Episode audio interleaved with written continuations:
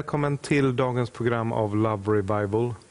Vi älskar väckelse, men vi tror också på en kärleksväckelse, som du har hört mig säga många gånger. Eh, men i dagens program så ska vi fortsätta att laborera kring förnyelserörelser i nutid. Och vi tar hjälp av vår gäst Historia som har levt ett långt liv med Herren och som har exponerats till olika förnyelserörelser. Och vi ska titta lite på hur ett tilltal kan öppna en helt ny värld för oss och att det viktiga är att gå på Guds tilltal än att bara följa det som ser bäst ut för ögat. Så återigen, Stefan Svärd, välkommen ja. till Love Revival. Tack så mycket. Stefan, vi har ju rört vid eh, många olika saker. Vi har pratat om Maranata som du eh, blev exponerad till som barn. Vi har pratat om, eh, i positiv bemärkelse, viktigt att säga. Eh, sen har vi också pratat om Jesusrörelsen, den karismatiska väckelsen. Gud talar till dig att flytta till, till, Jär, till Järfälla, flytta tillbaka till dina föräldrar, gå klart gymnasiet, bli en del av Kjell Sjöbergs församling. Och så vet vi att det händer någonting. Ta oss med på resan. Gud talar till dig på nytt. Och Det verkar som att det varit ett signum i ditt liv att, att tilltalen avlöser varandra. Att Gud leder dig genom tilltal. Och Det är en viktig lärdom som jag tar till mig utifrån det som jag har hört dig berättat. Att Gud vill leda oss på ett, ett övernaturligt sätt. Men ta oss, gör en liten tillbakablick Gud talar till dig om att göra någonting som kanske inte ser så attraktivt ut för ögat? Nej, det var ju så här att jag som tonåring gick i en bibelskola uppe i Orsa. Och när jag hade gått den i två år så var det färdigt där och jag bad intensivt till Gud och frågade vad ska jag göra nu? Och jag upplevde att Herren sa till mig flytta tillbaks hem till dina föräldrar i Järfälla och fortsätt gymnasiet och ta kontakt med Philadelphias utpost där i Jakobsberg, i Järfälla och engagera dig där. Eh, och det lät inte särskilt roligt det där tilltalet. Det kändes som ett stort steg bakåt. Jag hade hoppats efter, efter två år på bibelskola att få göra något mer spännande än så. Men på något vis kände att det här var Guds ledning och vilja. Eh, och det blev en otroligt spännande tid när jag sen flyttade tillbaka till Järfälla. I den här lilla avdankade utposten blev det en enorm utveckling. Framförallt beroende på att man fick en ny pastor som hette Kjell Sjöberg. Och det blev en självständig församling som bildades 1974, Järfälla pingstförsamling.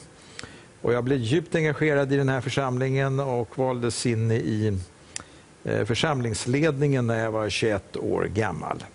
Och det här blev eh, Sveriges kanske mest växande församling under andra halvan av 70-talet. Och vi växte från 190 medlemmar till 650 medlemmar under en sjuårsperiod ungefär. Så det var en fantastiskt spännande resa att, att få vara med i. Och jag jobbar ju framför allt bland ungdomar i församlingen och, och eh, Eh, Eh, och också var med och startade och byggde upp en kristen kommunitet i, i, i för, inom ramen för församlingen. Eh, men i, något dramatiskt inträffade i december 1980. Kjell Sjöberg hade ju en vision, han hade uttalat att det grundas fler församlingar i Stockholm. Men jag tänkte mig inte tanken att det var jag som skulle göra det, något av det. Men vi var samlade i vårt hem, jag och min fru och vi hade vid den tidpunkten två små barn. Vi hade en bönesamling hemma hos oss och vi fick några gäster som kom med den kvällen för första gången. Det var ett ungt missionärspar som just hade kommit hem till Sverige från Argentina om jag minns rätt. Och de hade fått en lägenhet ute i södra Stockholm i Haninge kommun i området som heter Handen Brandbergen. De kom till oss ute i Järfälla, besökte oss och sa så här att vi vill att ni ska be till Gud för oss att vi får en bostad i Järfälla. Det är så hemskt att bo där ute i Handen och i Brandbergen. Det finns inga kristna där och det är ett ganska stökigt område. Vi vill komma till en fin kristen församling. Och vi tyckte så synd om dessa stackare så vi bad för dem. Men när vi sitter där och ber så får jag ett, som en blixt från klar himmel, ett tilltal från Gud. Ni ber fel. Ni ska inte be om bostad eh, för dem i Järfälla. Ni ska flytta ut till dem istället. Jag sa det inte till någon under samlingen, det var en chockerande tanke. Efteråt sa jag det till min fru och då säger hon så här, jag fick till mig exakt samma sak. Så den kvällen visste vi bara att Gud ville att vi skulle flytta från Järfälla till ett område i södra Stockholm vi eh, aldrig hade varit i, där vi inte kände någon. Vi visste absolut ingenting om det här området. Den enda kontakten var det här unga paret vi hade träffat för första gången samma kväll. Och jag gick till, till församlingsledningen och berättade om det här tilltalet, visionen. Jag anknöt ju då till Kjell Sjöbergs vision om 20 nya församlingar. Eh, och, och, min ambition var ju då att få med mig en stor grupp från Järfälla pingstförsamling som skulle flytta med oss. Vi började åka ut till det här området, eh, körde runt i bil och bad och tittade på husen och funderade på var ska vi försöka hitta en bostad. Mm-hmm. Till slut fastnade vi från en gata som hette Albatrossvägen där man kunde köpa billiga bostadsrätter.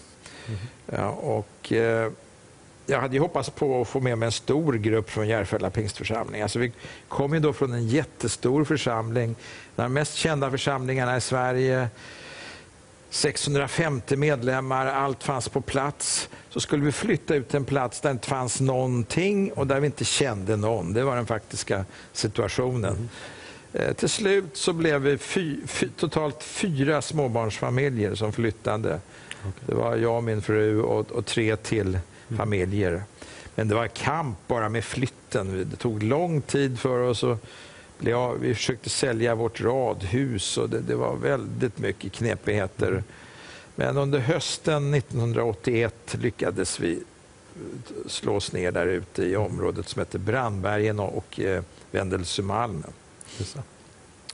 Det låter lite som eh, eh, evangelisten Filippus som står i väckelsen i Samarien med det stora sammanhanget, det händer saker och så kommer tilltalet att en ängel visar sig för honom och säger gå ut till en öde plats.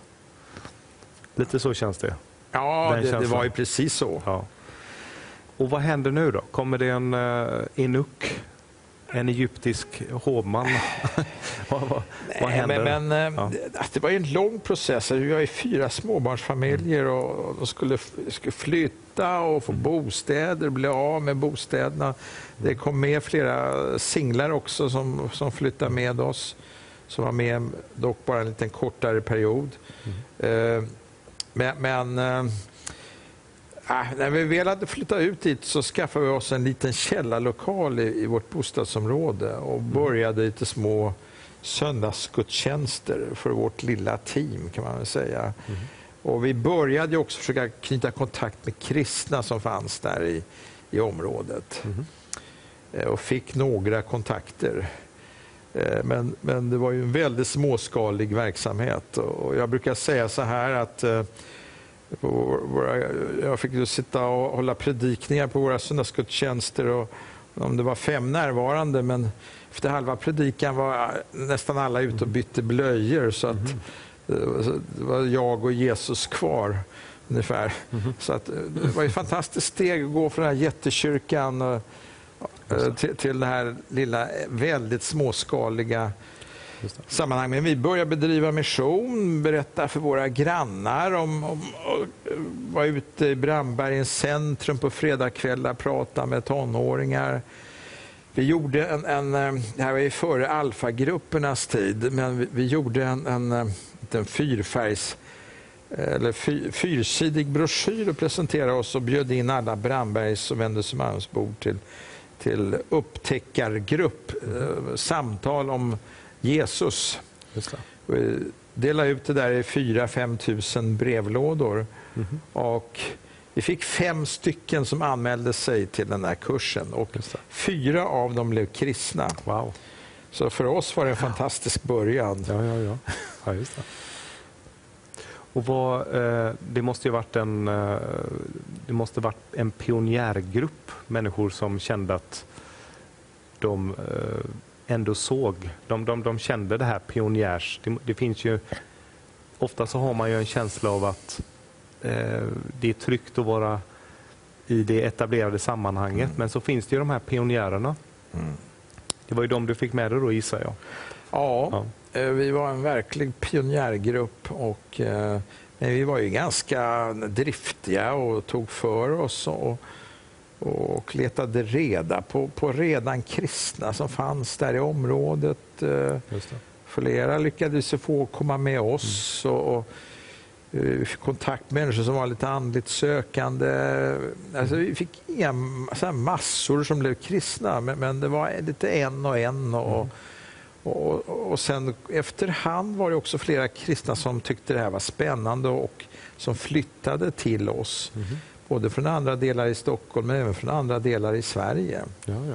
fick vi människor att, att eh, att eh, komma till oss. Jag minns att jag åkte upp till Livets Ord. Jag frågade, var Livets Ords första år som bibelskola eh, 1983-84. Jag åkte upp till Ulf Ekman och frågade, fick inte jag presentera vår pionjärsatsning där? Och frågade om, om några av hans bibelskoleelever skulle flytta till oss när de var klara med bibelskolan. Jag fick göra det. Mm -hmm. Vi gjorde en liten broschyr och, och jag fick stå där och tala inför de här 200 som gick Livets Ord första året, berätta ja, ja. om vår, vår satsning i Brandbergen, Vendelsömalm. Och, eh, två stycken av de som var där, av de 200, nappade ja, ja. flyttade till oss. Just det.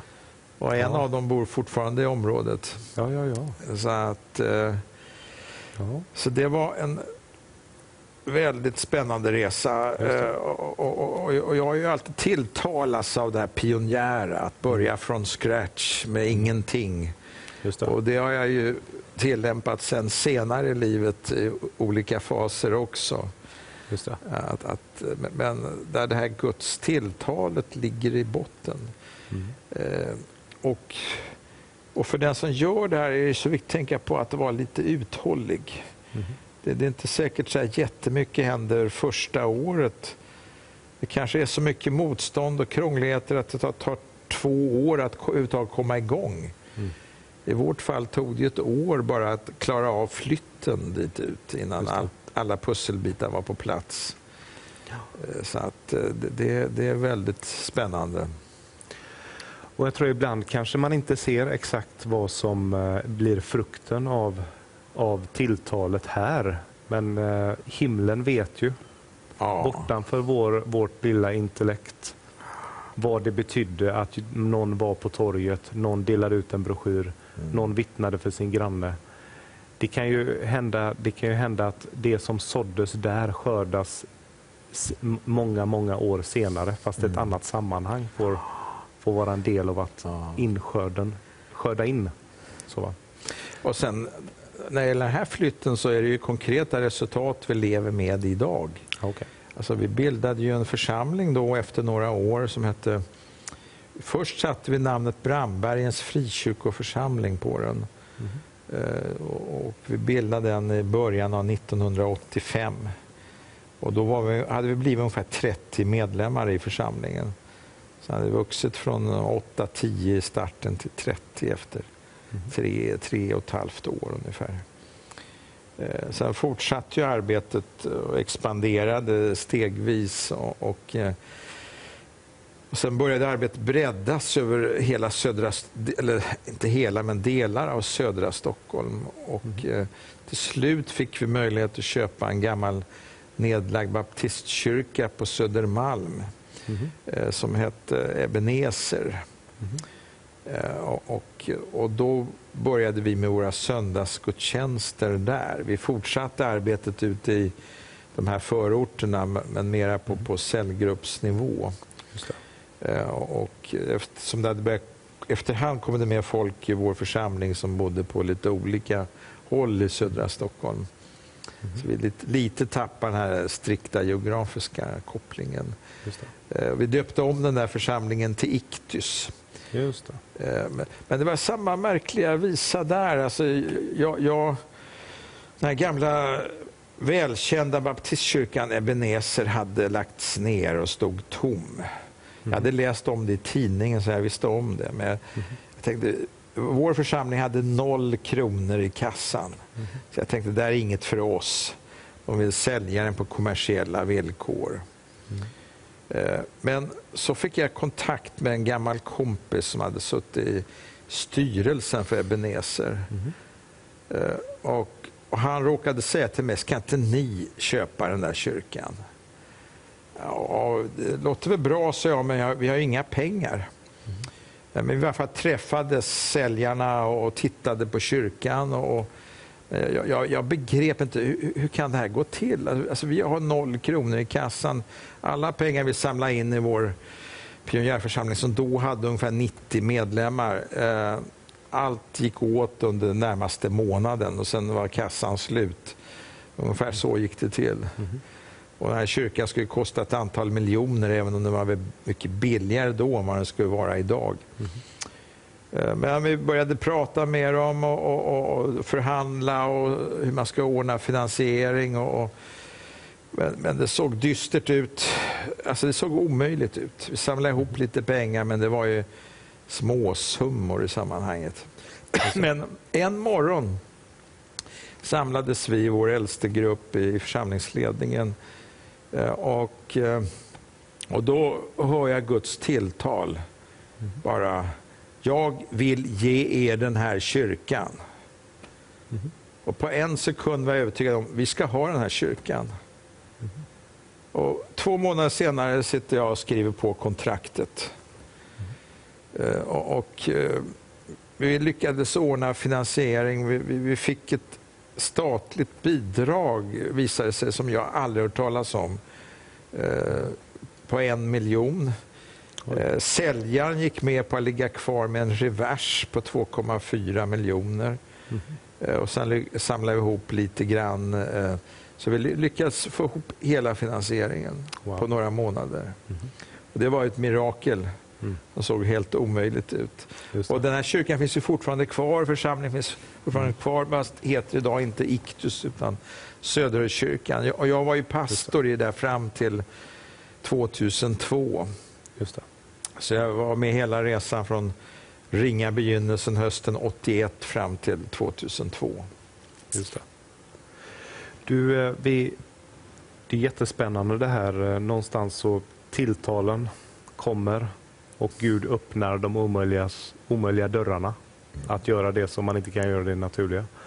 Du nämnde någonting om att eh, någonstans i det här samtida som Livets Ord, trosrörelsen, det blåser trosrörelsevindar i Sverige. Ja. Eh, också en förnyelserörelse. Hur skulle du definiera trosrörelsen? Ja, det, det där var ju en... Det, det blåste ju som en storm över svensk kristenhet och även över svensk media. Mm. Från åren 84, 85, 86, 87 och, mm. och lite till. Och, och, och, och, ett dilemma vi hamnade i, den här pionjärsatsningen. Alltså, jag hade i sig varit uppe på Livets Ord några gånger och lyssnat på Ulf Ekman och jag hade pratat med honom. Och jag fick ju till och med komma upp dit och presentera vårt pionjärarbete. Mm. Men problemet var ju att, att Livets Ord var ju då enormt kontroversiellt. Mm. Men utmaningen för oss det var ju att alla nya församlingar klassades automatiskt vid den tidpunkten som Livets Ord. Så att uh, den här nya församlingen vi hade där i, som kommer att heta Brandbergens uh, frikyrkoförsamling, det var en Livets Ords-församling. Mm. Uh, flera i vår församling gick på Livets Ord, mm. hade gått på Livets Ord. Och, och uh, vår gudstjänststil var ju väldigt mycket präglad av den nya stilen och moderna lovsånger, så det fanns ju stora likheter. Men för övrigt hade vi ju ingenting egentligen med, med trosrörelsen att göra. Det kanske uppfattades så mer än, än, än vad, vad, som var fallet.